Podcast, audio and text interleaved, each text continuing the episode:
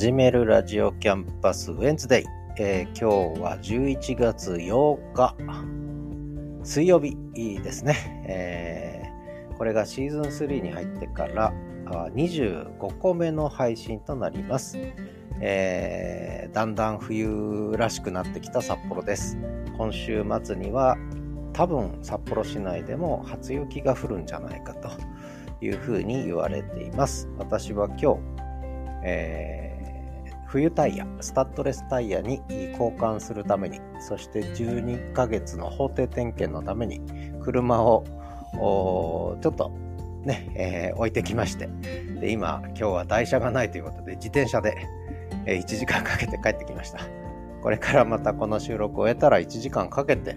え、車を取りに自転車で行こうかなと思ってます。今日は雨の予報だったんですけど、おかげさまで朝のうち雨だったんですが、今は青空が広がってます。まあそんな札幌から今日も始めるラジオキャンパスウェンズデイお送りしていきたいと思います。今日は水曜日ですので、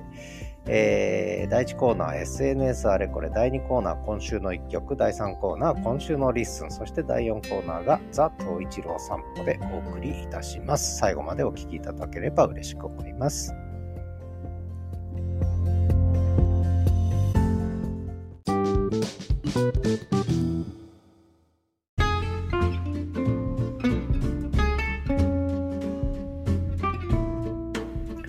始めるラジオキャンパスウェンズデイ、えー、11月8日水曜日です。第1コーナー SNS あれこれということで、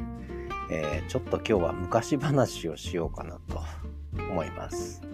えー、相当遡ります。1993年まで遡ります。私が最初のデスクトップパソコンを買ったのが1993年ですね。でちょうど1993年の2月にモザイクというブラウザですね。今、サファリとか Google Chrome とかありますが、その昔はエクスプローラーとかね、えー、ナビゲーターとかね、ネットスケープでしたっけ、えー、なんかあったんですけども、ブラウザ。その前にあったのがモザイクという、え、www ブラウザーですね、え、ワールドワイドウェブブラウザー、モザイク。これが日本で公開されたのが1993年の2月と。でもうこれがやりたくて、えー、それで1993年の確か3月か4月に、えー、デスクトップパソコンを買ったという Windows 3.1でしたかね。これが私のパソコン人生の始まりと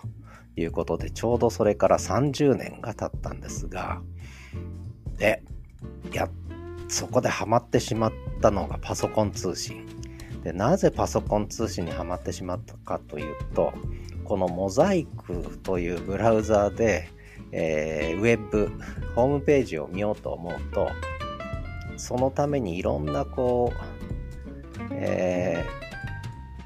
ー、なんでしょう。いろんなソフトウェアを入れなきゃいけないんですね。で、それが全部インターネット上にあるんですが、えー、で、それをニフティサーブのパソコン通信経由で手に入れることができたんですね。なので、それをダウンロードして、えー、確か3日未版ぐらいかかりましたね。3日未版ぐらいかけて、えー、英語と格闘しながら、えー、ブラウザをようやく最後のモザイクブラウザを乗っけてでそれでホームページがじわじわじわじわっとこうねえー、時間かかったんですが、通信速度遅かったから、えー、じわじわじわじわとこう表示されたっていう、あの時の感動はもう忘れられませんけどね。まあそんな時代です。で、当時は、えー、テレ放題とか、え電話の固定料金もなかったので、え多い時は月10万円以上の電話代がかかったということもありました。まあ今となっては笑い話みたいな話ですけどね。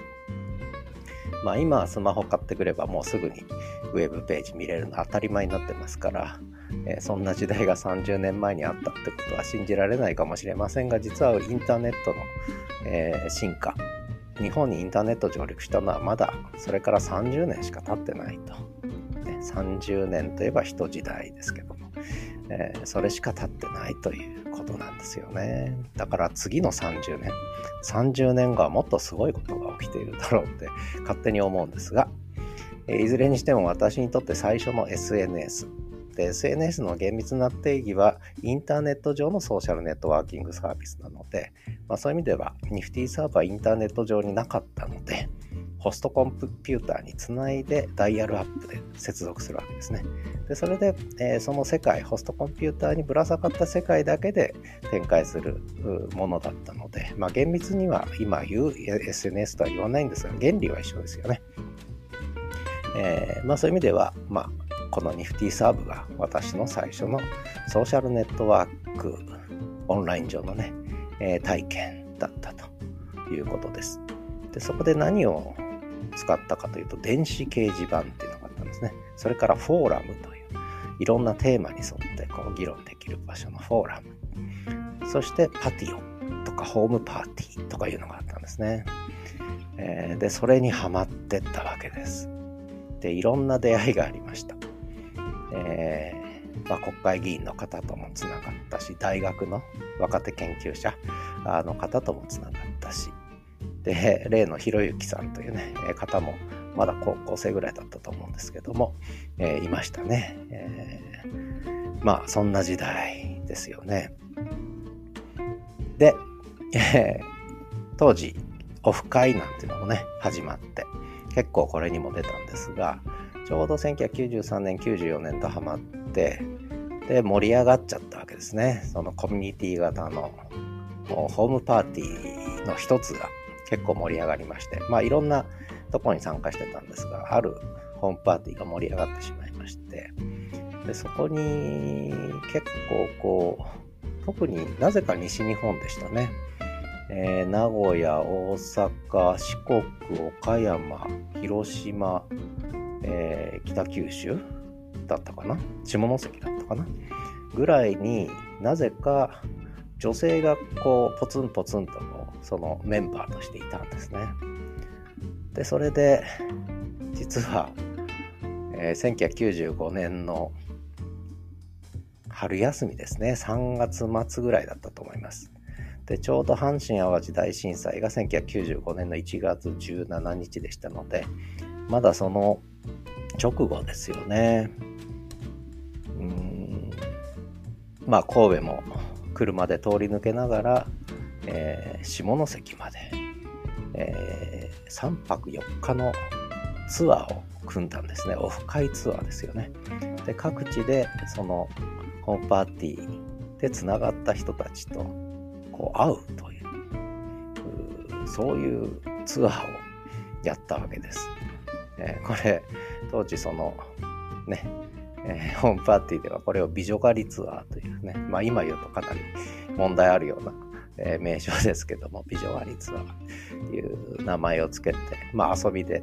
やってたわけですけどね。でそれで名古屋を出発し、えー、車大好きな人が名古屋にいたんで、その方に私がまず同乗し、で、大阪の男性を拾い、明石の女性宅でお寿司を食べ、えー、さらに四国に向かい、そして広島に寄り、最後は下関でフグを食べ、で、帰ってくるというね、高速飛ばしてね、そんなことをやりました。で、最後は名古屋で、えー、鍋をやって終了というね、そんな各地でこう人をピックアップして立ち寄って、で、いろんな人が合流して、まあ、トータルで10名ちょっとだったと思いますけどね、そんな感じで楽しい世界でしたね。で、その方たち、未だに繋がってる人も SNS 上でね、30年繋がってる人もいるというね、ことなんですけども、まあそんなことをやり始めたのが私の最初の SNS、コミュニティ型 SNS 原体験ということになるんですね。何やってたんだろうと思われちゃうかもしれませんけれども、それぐらいハマってたということなんですね。で、その後、1996年、え以降、いわゆるインターネット、パソコン通信からインターネットの時代にこう入ってくるわけですね。でこれで一番大きかったのがやっぱり Windows 95の発売と。で、えー、特に96年から Yahoo Japan というのが始まって、これがいわゆるインターネット上の SNS が始まった。わけです。皆さんニフティサーブから Yahoo に乗り換えると。ね、Yahoo、Yahoo、もう Yahoo 全盛期の時代でしたね。で、Google はその後、1998年、に登場するわけですが、もう Yahoo にはまる。で、私が特にハマったのが Yahoo チャットだったわけです。えー、オンデマンドではなく、リアルタイムで、えー、ライブで文字チャットができるようになったっていうね。これはやっぱり当時もう衝撃だったわけですね。えー、もうリアルタイムのやり取りがしかも何十人でできるというね。で、これで私はあのキーボードを打つのが早くなったということなんですね。まあそんなことです。あ、さっきちょっとひろゆきさんの話しましたひろゆきさんと会ったのはもしかしたら Yahoo チャットであったのかもしれません。もう記憶が定かじゃないんですけどね。まあ、とにかく私はその喋るよりも打つ方が早くなった。まあそんなことなんですが、少しもう一回ニフティサーブに戻ると、その1995年ちょうどその1月にあるツアーに出かけたわけですけれども、そのツアーに行く直前に私ノートパソコンを買ったんです。えー、Windows 3.1の95への無償アップデート付きの Windows 3.1モデルを多分年末に買ったんだと思うんですよね。えー、あるいは年明けに買ったか。まあその頃にとにかく買ったんですね。年末年始あたりで買ったと思います。で、先ほど言ったツアーにはそのノートパソコンをまだみんな持ってなかったんです。えー、FMV のビブロシリーズの初代機ですね、なんとね。えー、これを持っておノートパソコン持ってんのかって言われながら、で、それでこう、公衆電話で、えー、ね、モデム接続して、とか、あるいは立ち寄った方のお家から、えモデム接続して、モデムを持ち歩いててね、カード型のモデムをね、えノートパソコンにカードを差し込んで、カード型のモデムを差し込んで、それで電話回線からつないで、え、ツアーの、え、状況をね、アップロードすると。一気にね。で、車の中ではその旅の工程、今ここに着きましたとか、誰々さん合流しましたとか、全部こう、打ち込んどくわけですね。で、打ち込んどいたデータを電話回線のあるところで一気にアップロードすると。で、皆さんそれを見ながらこう楽しむみたいなね。えそんなことをやってた時代ですね。だから、もう、私にとってはパソコンイコール SNS だったというね、えー、ことで、本来仕事で使うべきパソコンはかなりこう、SNS として使ってきたという。で、これは未だに変わらない。で、その初代の FMV ビブロ君は、もうすごいんです。あの、すり減ってるんです。あの、使いまくってたからね。えー、すり減るぐらい使いまくったというね。えー、そんなことなんですけども、そんなことで、えー、何の話だかわかりませんけど、今、東一郎くんが、えー、邪魔しに来たんで、えー、かまってくれと言ってね、えー、そんなことで、よくわからないですけれども、ちょっと昔話をしてみました。えー、SNS あれこれ、えー、今日はこんなところで終わりにしたいと思います。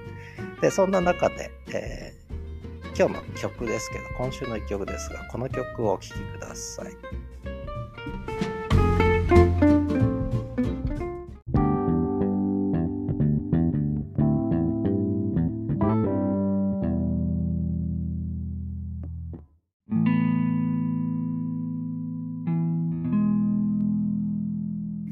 始めるラジオキャンパスウェンズデイ11月4日です。水曜日です。えー、今週のリッスンということですが、その前に聴いていただいた曲は、西田敏行さんのもしもピアノが弾けたなら。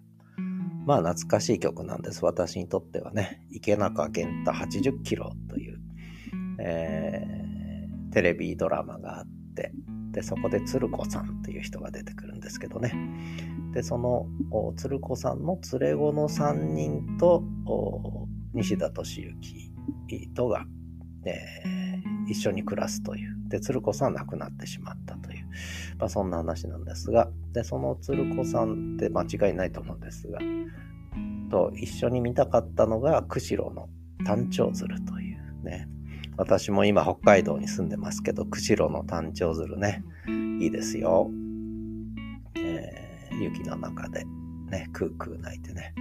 えー、踊るわけですけど、まあその場面は私見たことないんですが、まあちょっと釧路に憧れたっていうのは、あの、池中玄太80キロ見た時かな、なんてね、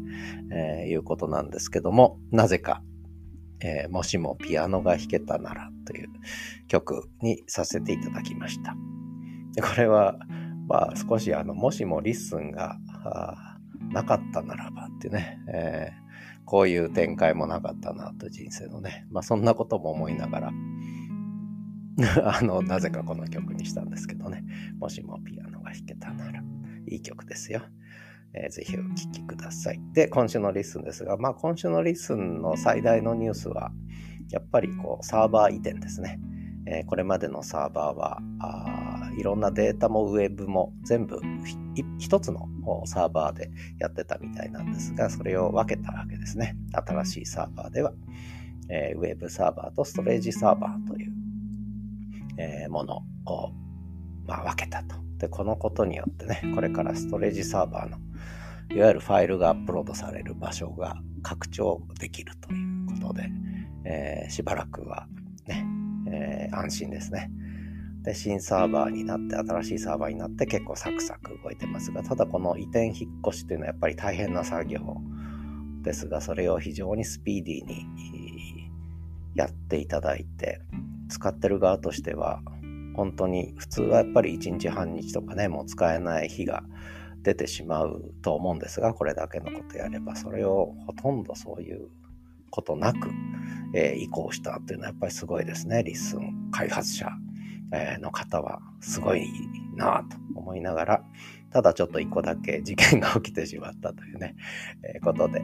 えー、音声ファイルが消失したということだったんです。で、私も何本かな、これ。1、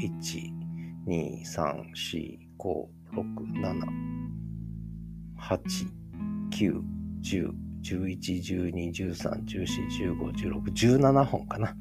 17本ほど消失したと。ただ私の場合はその、まだ、ポッドキャスト始めて、そしてリッスンを始めて、えー、あ、まあ、ポッドキャスト始めて、それこそ、8月4日に始めたので、3ヶ月？ちょっとしか経ってないので、当然データはすべてパソコンにあると。いうことで、もうサクサクと、えー、日本シリーズ最終戦を見ながら、サクサクと30分ぐらいでリカバリーさせていただきました。で、ただこのリカバリーも、あの、もう一人一人にメールを送ってくださったんですね。ありがたいことです。えー、ちゃんと消失したのはこれです。で、これもしわかんなかったら自分で探そうと思ったら大変なんですよね。すべての自分のエピソードを再生してみないとわからないっていうことになるわけなんで、それを考えたらね、このリストを送ってくれたっていうのは本当にありがたかったですね。でもそれを見ながらもう一個ずつ、はい、アップロード。はい、完了。はい、アップロード。はい、完了。ね。これが古いサーバーだったら、とね、黒い画面が出たり、いろいろこう、アップロードがうまくいかなかったりっていうことは結構あったんですが、もう新しいサーバーになったので、サクサクと、サクサクとアップロードできて、もうほんの20分ぐらいで終わっちゃいましたね。しかも日本シリーズを見ながら、えー、テレビの前でサクサクと、えー、完了したということなんですが、まあ今週のリッスン、まあこのちょっとしたね、えー、事件があったぞということで、もう皆さん回復したのかな。他にもそのカバーアートがちょっと消失した部分もあったみたいですけども、だいぶ復旧しつつあるのかな。えー、そんな気がします。まあ、いずれにしても新サーバーに移行したことで今リッスンは次のね、ステップにこう、ハード的にも一歩踏み出したということで、もう本当喜ばしい限りですね。えー、ホスティングサービス始めて3ヶ月ちょっとで、えー、ここまで来ているということは、えー、1年後、2年後、3年後はもっとすごいことになってるだろうと。30年後は、まあそこまでは考える必要ないですね。まあ5年後、10年後はどうなってんだろうという、この音声配信とね、えー、その音声配信のコミュニティ型 SNS っていうのはどうなってんだろうっていうね、えー、ことを思ったりするわけです。で、そんな中で、やっぱりちょっとね、面白いのは、こうオフラインでのね、交流が始まってて、ね、皆さん京都行ったり、東京行ったり、いろいろやってるわけですね。え北海道に来た方はまだいませんけれども、くどいね、えー、ね、こう全国をこうツアーして回るということもね、やっぱりこう SNS の特徴なんですよね。これ先ほど SNS あれこれで昔々の1995年の話をしましたけれども、もうこの30年その文化は変わらないわけですよね。やっぱりオンラインでつながったらオフラインでもこうつながってくるっていう世界がこう展開してくる。でそれもまた楽しいことなんですよねとてもね。まあそんなわけで例えば東京から京都に行くと新幹線で今2時間ぐらいかかるんですかね。えー、札幌まで飛行機で飛ぶとね、やっぱり2時間ちょっとで着きますので、あの、まあ、どうでもいい話ですね。で、最近はあの、安い飛行機がこう、飛ぶようになって、で、これはその、私も札幌に転勤するにあたって名古屋から札幌遠いよなとか思ってたんです。北海道遠いよなと思ってたんですが、実際に飛行機乗っちゃうと、安いし早いし、東京、名古屋から東京出張するよりも、えー、安いし早いじゃないかと。ほとんど変わらないなっていうね。で、札幌に名古屋から日帰り出張もしましたね。だからね。だから日帰りもできるし、なんだ、東京出張と一緒じゃないかっていうね、ふうに思ったんで、あの、ぜひその醍醐味をね、味わっていただきたいなと、多くの方にね、えー、そんな風に思ってたりします、えー、今週のリッスンから話がだいぶ展開してますけれども、えー、祝新サーバー移転ということで、えー、リッスンをプラットフォームとする、え、SNS 展開はまだまだこれから始まったばかりと、ね、これからどんどん楽しい展開が生まれてくるだろうと。まあ何年続くかわかりませんけどね。えー、で、私も今、還暦超えて余生を迎えてますので、もう暇を持て余してます。東一郎くんも退屈そうにしてます。で、私が収録始めるともう邪魔しに来ると。ね。なんかか一人で楽しいことやってるぞと。俺も混ぜろという感じで、まあ、やってくるんですが、えー、で、相手してあげないと、ふて寝をすると。で、今ちょうどふて寝に入ったとこですけどね。午前中のふて寝に入ったとこですが、もうほとんどリッスン離れてますが、あのまあ本当真面目な話ね、あの、新しい形で、もう音声配信、ポッドキャストがもう新しい土俵の上で動き始めたということですね。で、これはもう私の中では、この30年のインターネットと SNS の展開の歴史の中に、インターネット、SNS の歴史の中に深く刻まれる、えー画期的な出来事が、えー、リッスンというプラットフォームで起きているというね、えー、ことなんです。もう一つの時代が始まっているというね、えー、ことなんです。で、そういう時代の活気っていうのは過去の SNS の歴史の中にはいくつかあったんですけどね、まあその話はまたいずれ、え SNS あれこれの方で、えしていきたいと思いますが、今日はもう本当に30年前の話をね、ちょっとさせていただいて、その時に味わった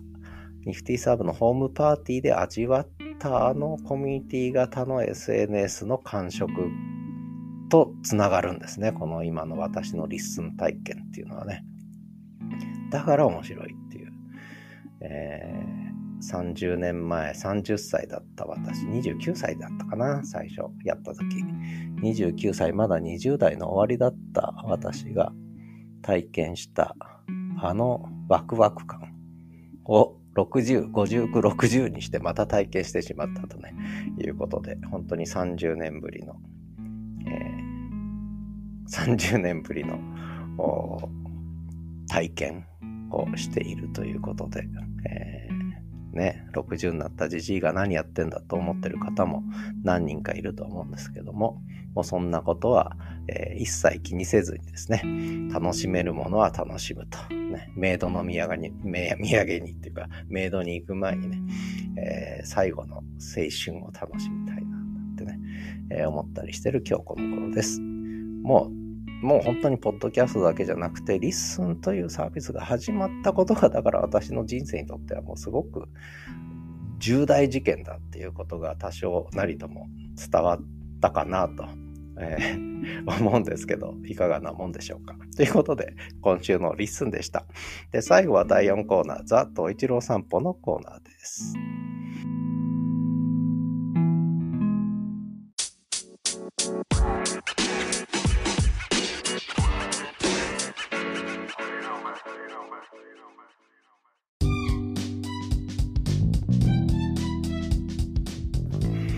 始めるラジオキャンパスウェンズデイ、えー、11月4日です。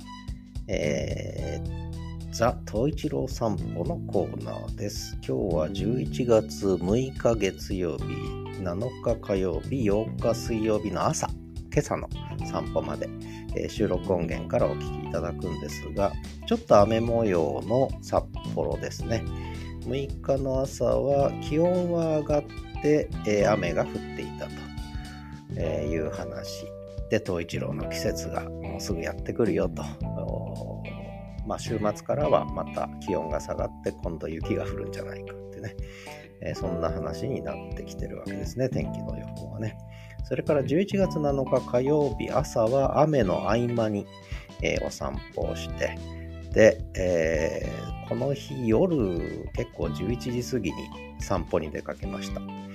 で理由があってえー、ちょっと11月7日の夜、とある収録をしてたんですね、私ね。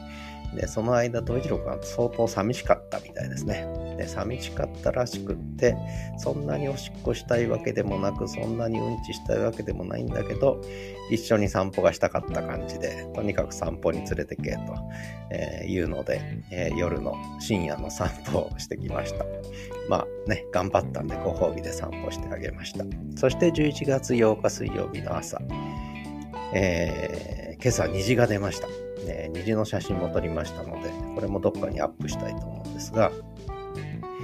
えー、と一郎くん、ちょっと、えー、やっぱりちょっとヒートし始めてるワンコちゃんがいるんですね、女の子のワンコちゃん。で、微妙な発情に走りました、今朝は。えー、瞑想する朝散歩でしたけどね、えー、結構疲れました、今日の朝の散歩は。一回河川敷散歩してまた戻るんですよね。で、何かっていうと、匂いを匂いに反応してですね、東一郎くん。で、私の足にしがみついては腰振ってましたけども、まあ、そんな朝の散歩の収録音源からお聞きください。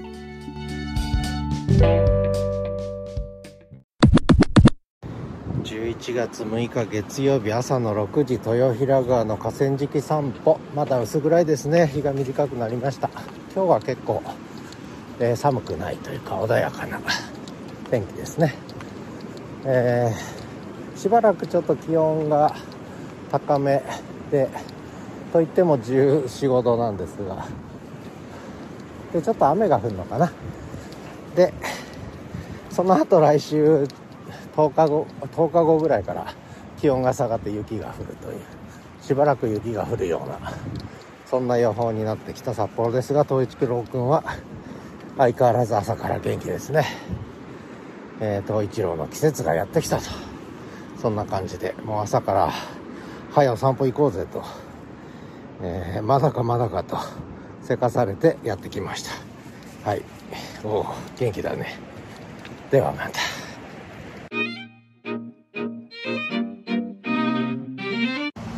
11月7日火曜日朝の7時22分もう7日になっちゃいました11月1週間早いですねえー、朝の河川敷散歩ですが今日は雨が降ってましてでこの後また雨が降るんですがちょうど今止んでて雨の合間にお散歩ですね。また10時ぐらいから降るのかな午前のね。えー、まあそんな感じでもうイチョウの葉っぱがこんもりと道とか公園に積もってますね、えー、雨で葉っぱも重くなってます。もう岩山どんより曇り。札幌市内もどんより曇り。今にも雨が降りそうです。まあでも気温はちょっと高めで穏やかですね。暑くもなく蒸し暑くもなく寒くもなく穏やかな気温です。東一郎くんはちょっとうんちが硬くなってますね。えー、はい。そんなことでではまた。11月7日火曜日夜の11時20分。まさかの東一郎くん夜散歩。えー、ちょっと寂しかったんでしょうかね。あとおしっこがしたかったんですかね。えー、東一郎くん夜の公園散歩です。はい。今一生懸命歩いてます。はい。もう帰るのかな？おしっこ終わったか？東一郎。そっち行くのか？もうそっち行かないぞお前。彼お家帰るぞ。東一郎はあじゃない。あれ帰るぞ。ということで ではまた。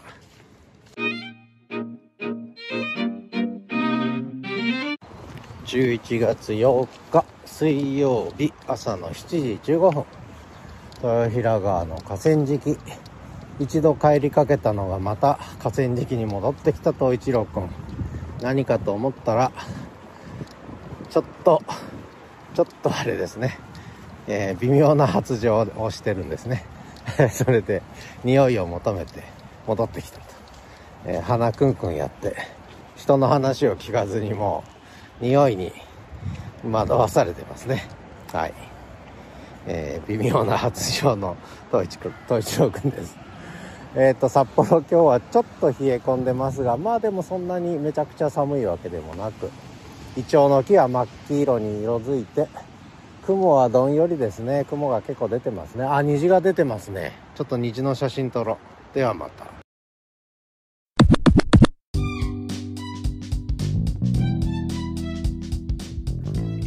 ということで、えー、東一郎くんの11月6日7日8日の散歩音源をお聞きいただきました。えー、ふて寝をしていた東一郎くんまた戻ってきて私の手をペロペロ舐めてやっぱちょっと浴場中なんですね、と一郎くんね。さもう、物寂しいというか、まあ見ててちょっと切ない感じしますけど。まああとはまあ冬の訪れが来るということでね、まあそういう意味でもちょっと、なんでしょうね、少し、やっぱり冬になるとこう街がひっそりするんですよね、札幌はね。えー、人通りもやっぱり少なくなるっていうか、皆さんこう、だんだんだんだん徐々に徐々に家にこもり始めるんですよね。まあそんなことでこう、まあ、また冬が近づいてきたなという単に気温とか季節感だけじゃなくてこう人の動きがねそんな風になってくる中で統一郎君はやっぱりちょっと退屈で寂しいんですねきっとねで、えー、私に構って構ってという。でこいつは何を一人でマイクに向かって楽しそうに喋ってんだっていう そんな感じで確認して確認してまた自分のベッドに戻っていきました。はい。えー、いちいち確認してくるというね。で、東一郎くん今日偉かったのは、あのー、最初にこう話したと思うんですけれども、今日はその冬タイヤ、スタッドレスタイヤにこう、えー、変えるということでタイヤを積み込んでね、車にね、えー、さらに折りたたみ自転車も積み込んで、えー、台車が手配できないというのでも、だけどこのタイミングでやっぱり冬タイヤに変えといた方がいいだろうと判断したので、もう台車なくていいのでと言って、えー、それで予約をして、で、今来る、今朝車にね、えー、車を置いてきたんですね。で、えー、また午後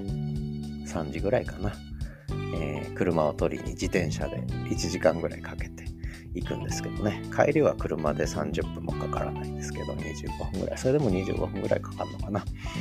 えー、そんなことで東一郎君は今日2回お留守番しなきゃいけないということでで今お留守番っていう言葉に反応してますけれども戦々恐々としてるのねえまたお留守番みたいな顔してこっち見てますけども。お留守番嫌なんだよな。東一郎な。今日頑張ったな。偉かったな。な寂しかったな。まあ、それもあってちょっとこう警戒してのねまたまたどっか出かけるんじゃないかということでおちおち寝てもいられないというねいちいち私の所在を確認しに来る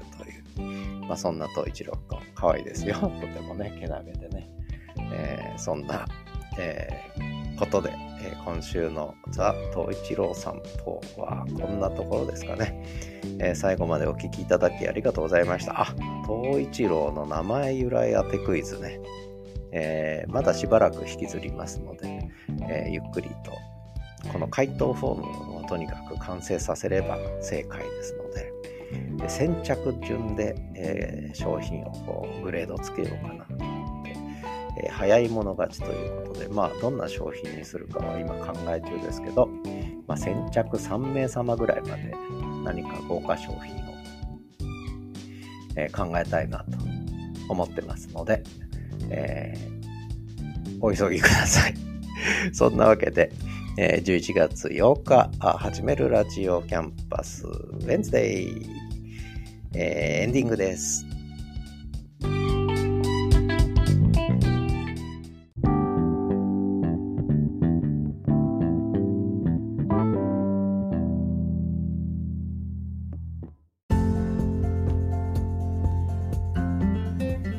始めるラジオキャンパスウェンズデイ、えー、11月8日の配信をお送りしてまいりました。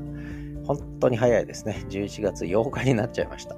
えー、あれよあれよという間に12月の足音が忍び寄ってきたぞということで、おそらく11月もあっという間に終わってしまうのかなと思っています。えー、次回は11月12日日曜日の配信ですが、その翌日から私の娘とあと民泊利用の方が、えー、知り合いなんですけれども、ちょっと3泊ほど来週は泊まりに来てくれると。ちょうど雪が降るんじゃないですかね、おそらくね。で、カーシェアも利用していただくということですので、まあ、ちょうどそれもあって、スタッドレスタイヤへの交換をね、やっぱり今週中にやりたかったということで、えー、今日、タイヤが変わって、えー、夕方には、えー、車が戻ってくるというか、まあ、取りに行くんですけどね、えそんなあ感じですね。で、来週、